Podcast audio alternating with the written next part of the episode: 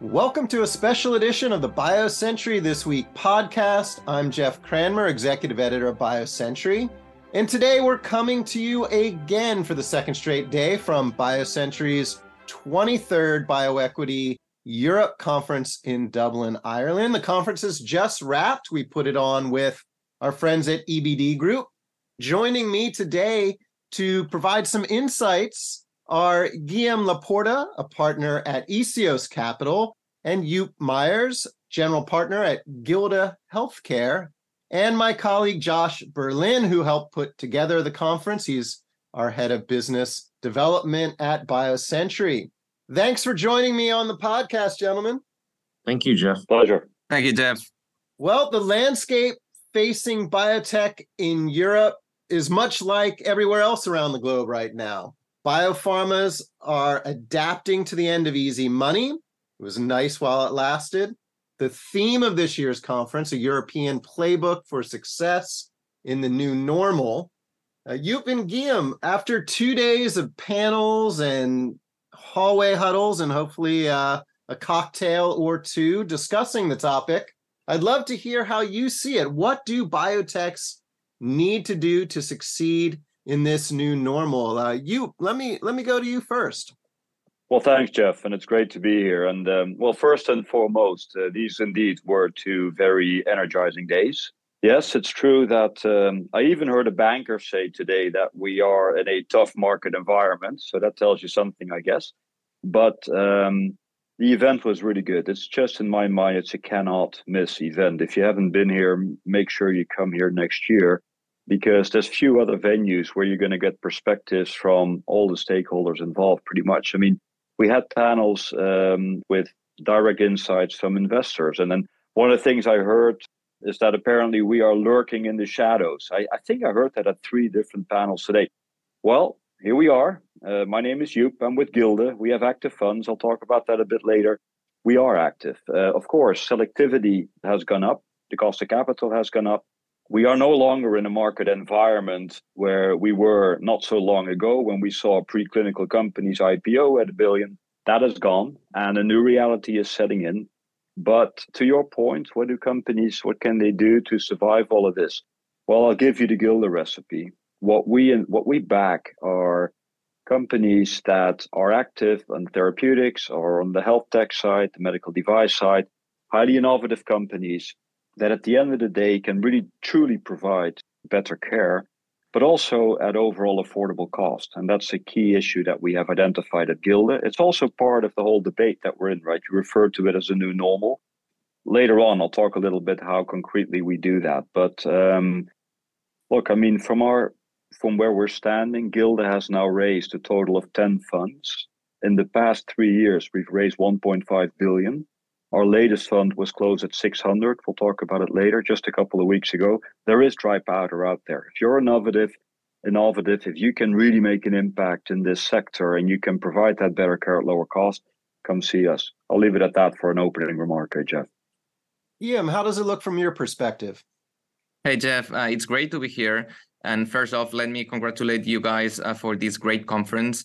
There's been lots of, you know, great partnering meetings. And it's fantastic to see how BioEquity, and that's to uh, Joep's point, right, has established itself as a reference meeting uh, event in Europe for both investors, pharmas, and also startups. I love the format. I think that everybody loves the format, and really this speaks to the record numbers that we've seen in this edition. So let me refer to uh, the McKinsey report that was presented, I believe that was in the first session. It was very, very interesting to see and to put numbers into this uh, current funding environment, which, as we all know, has not been very good. But, you know, we are starting to see green shoots when it comes to M and A activity, to uh, increase in number of preclinical deals. And, you know, also to Joep's point, as long as we fund these disruptive, innovative companies, in the long run, we should be good. We are always, you know, dependent on the economic cycle. What, you know, what happens on a global scale, what the, what central banks do with interest rates. But at the end of the day, in the long run, that doesn't matter at all. So, and you can see that also with some of the figures that uh, came out from this report. You saw a drop in, you know, later uh, stage of financings, but you don't see that in earlier stage of financing. Series A and seed rounds are not that much affected, on the contrary. And these are companies that, you know, that stem out directly from the labs and that come up with the products that will hit the market in ten years' time. So that's something that we should keep in mind. Josh, how about you? Let's bring you into the conversation here. What's your take?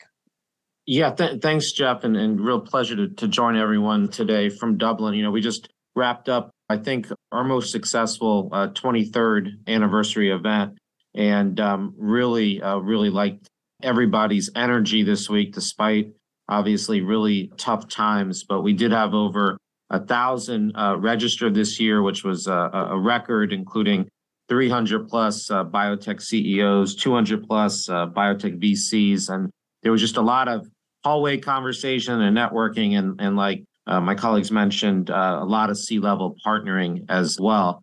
And um, look, it's it's tough out there. So I, you know, I, I agree with uh, Joep. We had some some bankers on stage this morning for our capital market showcase session that was moderated by uh, Erica Whitaker of U C B Ventures. And, you know, a lot of tough love, I guess, and and, and sort of, you know, making sure folks understand how how uh, they need to sort of tighten the belt, and also, um, you know, still looking to um, sort of get to that point where, you know, the markets might might open up again, and, and what, what you need to do to um, to get there in, in the current climate. So a lot a lot of really good discussions. Um, uh, Joep's uh, uh, colleague Arthur Franken uh, also, you know, moderated a, a really good session this morning, uh, looking at the um, capital rationing era and and what companies need to do to to survive. So just just a lot of energy this week, a lot of good conversations, and hopefully next year we'll be back with um, a, a little bit better in terms of the uh, the market climate. I'd like to circle back to you. You mentioned that Gilde raised uh, a six hundred million euro fund. Uh, that was just last month. It's a bear market. How did Gilde manage to raise this fund? It's it's a record, uh, as I understand it, for the firm. And uh, how does the current environment change how you deploy money? Yeah, no, indeed. We uh, raised six hundred million, which is our largest ever fund. And on top of it, we did it rather quickly.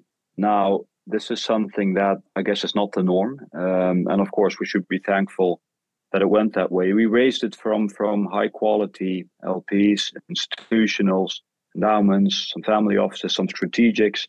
Um, a disclosed L P is actually ISIF, which of course is very active here in uh, Ireland, and it empowers us. It gives us the opportunity to now again actually do what we have been doing. I guess one of the key reasons why people came back to us and why we were able to attract some very good new accounts is we don't change much in our strategy, if you will. We have always looked at companies that are highly innovative, that can provide that better care for lower cost, and it resonates. It's something that you don't build overnight, but once you have the team and you have the infrastructure and you have the strategy, it's just resonated very well, despite the fact that indeed markets are, of course, very tough also on the uh, fundraising side. So for us, looking forward, we'll continue what we uh, what we have been uh, doing. We will, uh, you mentioned this, one of the things that we launched quite recently is our Impact Council, which consists of Uh, some of the best people we could think of on the regulatory side, on the payer side, all these areas that are essential to our portfolio companies. And the whole goal is that when we invest in a company and our current uh, portfolio companies, we just provide access to that. You can imagine if you are a clinical stage therapeutic company, to get some perspective on what a regulatory strategy might be, and to get it from people like our chair, Guido Rasi, who used to be the head at E M A for years and, and retired two years ago. There's few people, few people on the planet, in my opinion, that can give you better perspective. And we try to do something similar on the payer side, on the H D A side. And we have now utilized that already for several of our portfolio companies. It resonates. It's an unmet need. It's really something that we feel helps our companies move along. So, look, I mean, I guess the best answer to your question is we won't change that much. We'll continue to back health tech, therapeutic med device companies that provide for a very strong return opportunity, but then also can be impactful. And that is something that we love, that hybrid. We've been doing that for a while and we'll continue to do it.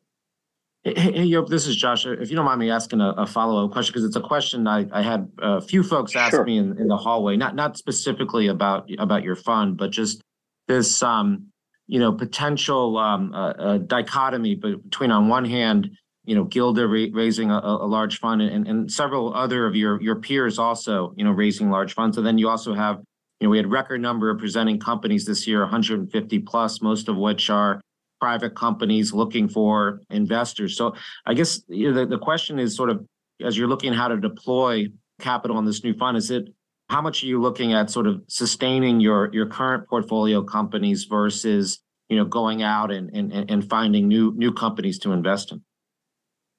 Oh, sure. I mean, the new fund will be employed with new companies. And the way we do it, uh, we expect out of this new fund to do, let's say, some sixteen to eighteen investments. Our check size will be on the very low end. It has to be like ten, but but up to fifty, sixty million per company. Um, and it's going to be more the same. It's going to be innovative health tech companies, medical device companies, and therapy companies. Uh, there's still quite a few companies looking for cashes. And this is probably not specific to Gilde. Out of everything we see, we do a fraction, right? And this, of course, creates a market where there is more demand than supply capital. One point that came up earlier, Joep had said the age of easy money uh, brought the preclinical I P Os, and now that's a thing of the past. Guillaume, one of your portfolio companies is one of only three to manage to raise a sizable I P O on NASDAQ so far this year. That was Mineralys. I'm curious, what was the secret sauce there? Why was this the right time for Mineralys? Uh, Jeff, this is a great question. And of course, it's no secret that public markets have been underperforming if you compare that to the last two, three years. But I think that, you know, as you say, Mineralys, the I P O, I think it's a perfect case to illustrate what it takes for a company to become public in this bearish market. In the case of Mineralys, it ticked all the boxes. In this case, it was a clinical stage company with strong proof of concept data in phase two. Then it goes after a large indication, as is hypertension, in this case, resistant hypertension, where you see big numbers like nine million patients that are refractory to the current uh, standard of care. And then also, that is very important, a clear approval path based on biomarkers. So we see many companies in the cardiovascular space that need to hit hard outcomes in phase three. That is not the case for Mineralys. So with a decrease in blood pressure, that's an endpoint that can get this uh, the product approved. And then, of course, one trigger for the I P O was uh, the acquisition of CinCor by A Z, by AstraZeneca, uh, some weeks before. So as you can imagine, that triggered a lot of interest from, from investors. You see, I mean, we are delighted to be, to be part uh, from Ysios uh, of this story. And hopefully that will be the beginning of a, of a switch in the market. Let's see what happens. But, you know, if you've been following uh, the public stocks in, in the last two weeks, there have been a couple of very interesting I P Os. Kenvue raised almost four billion dollars, Acelyrin uh, uh, more than half a billion. And there, there have been many follow-on investments also in public companies. So we are seeing the start of a reversal of the negative trend of the last uh, you know, year and a half, and, and let's see what happens. But uh, I must say that this is looking good, and perhaps Mineralys is the first one to experience that. Excellent. Uh, well, we can only hope. I know uh, it's been a long time now that the window has been closed, so it would certainly, uh, I'm sure there's plenty of companies out there that would love for things to change. So let's hope you're right on that note. Well, speaking of change, we're looking ahead already to twenty twenty-four's BioEquity Europe. We just had our closing ceremony and we announced the next location. I'd like to just give it back to Josh, who is running the show, uh, along with Eric Pierce and a few others at BioCentury and, and E B D Group in terms of setting up our conferences. Josh, what can we look forward to next year? Yeah, th- thanks, Jeff. So uh, each year at BioEquity, we have what's called a handoff ceremony. So at the closing reception, we congratulate the current regional hosts. Uh, so this year, we've, uh, as you mentioned, been in Dublin, and the regional host committee's just been spectacular. It's been chaired by Alan O'Connell of Soroba, but, but quite a few others. ICON, Fountain Healthcare Partners, and, and quite a few others really were pivotal in, in making it successful this year. And, uh, you know, we're really uh, thrilled and, and honored to announce that uh, BioEquity twenty twenty-four will be in, uh, this will be our twenty-fourth year coming up next year. And for the first time, we'll be in San Sebastián, Spain. Uh, that'll be May twelfth to fourteenth, twenty twenty-four. Uh, registration is open now. You can get the early bird at bio equity europe dot com. And we're also thrilled to announce that Ysios Capital will be the chair of the regional host committee. And Guillaume and his uh, colleagues have really been pivotal in helping us um, bring this event to what I think is just going to be a fantastic location. Guillaume, I just wanted to thank you and, and the whole team for, for putting this together with us, and, and, you know, really would, I think, be helpful for our podcast audience. You know, everybody certainly knows San Sebastián for its its famous uh, culinary scene, but can you tell us also about the the biotech ecosystem there, and, and, and why it makes sense for us all to go in um, to San Sebastián next year?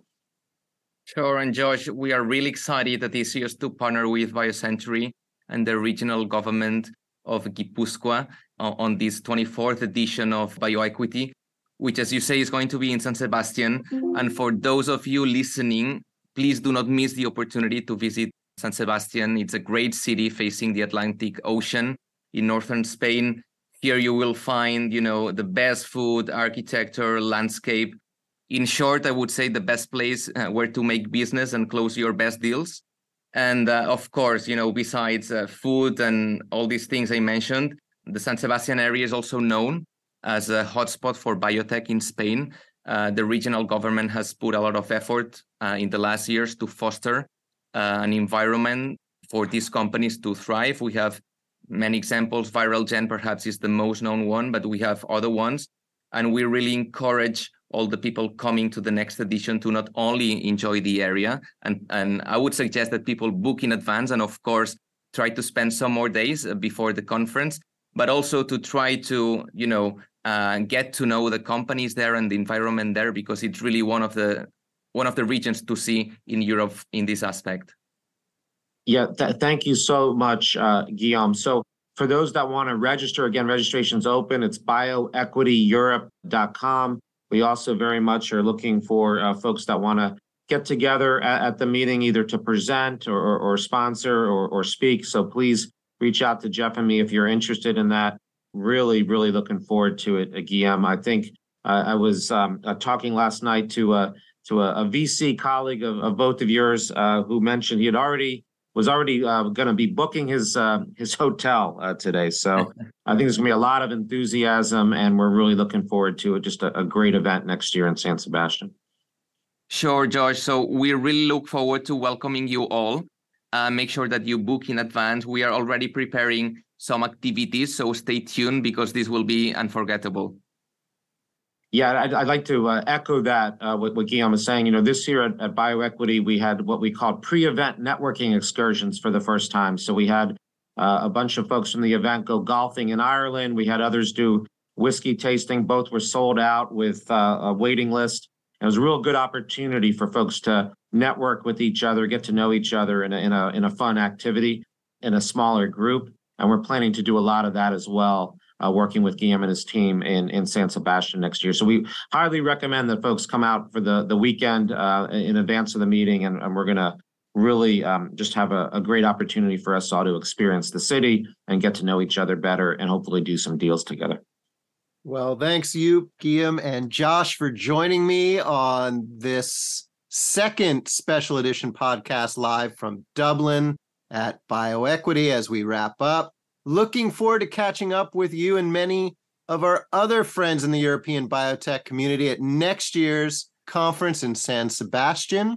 And next week, uh, listeners, we'll be back on Monday with the BioCentury editorial team on BioCentury This Week.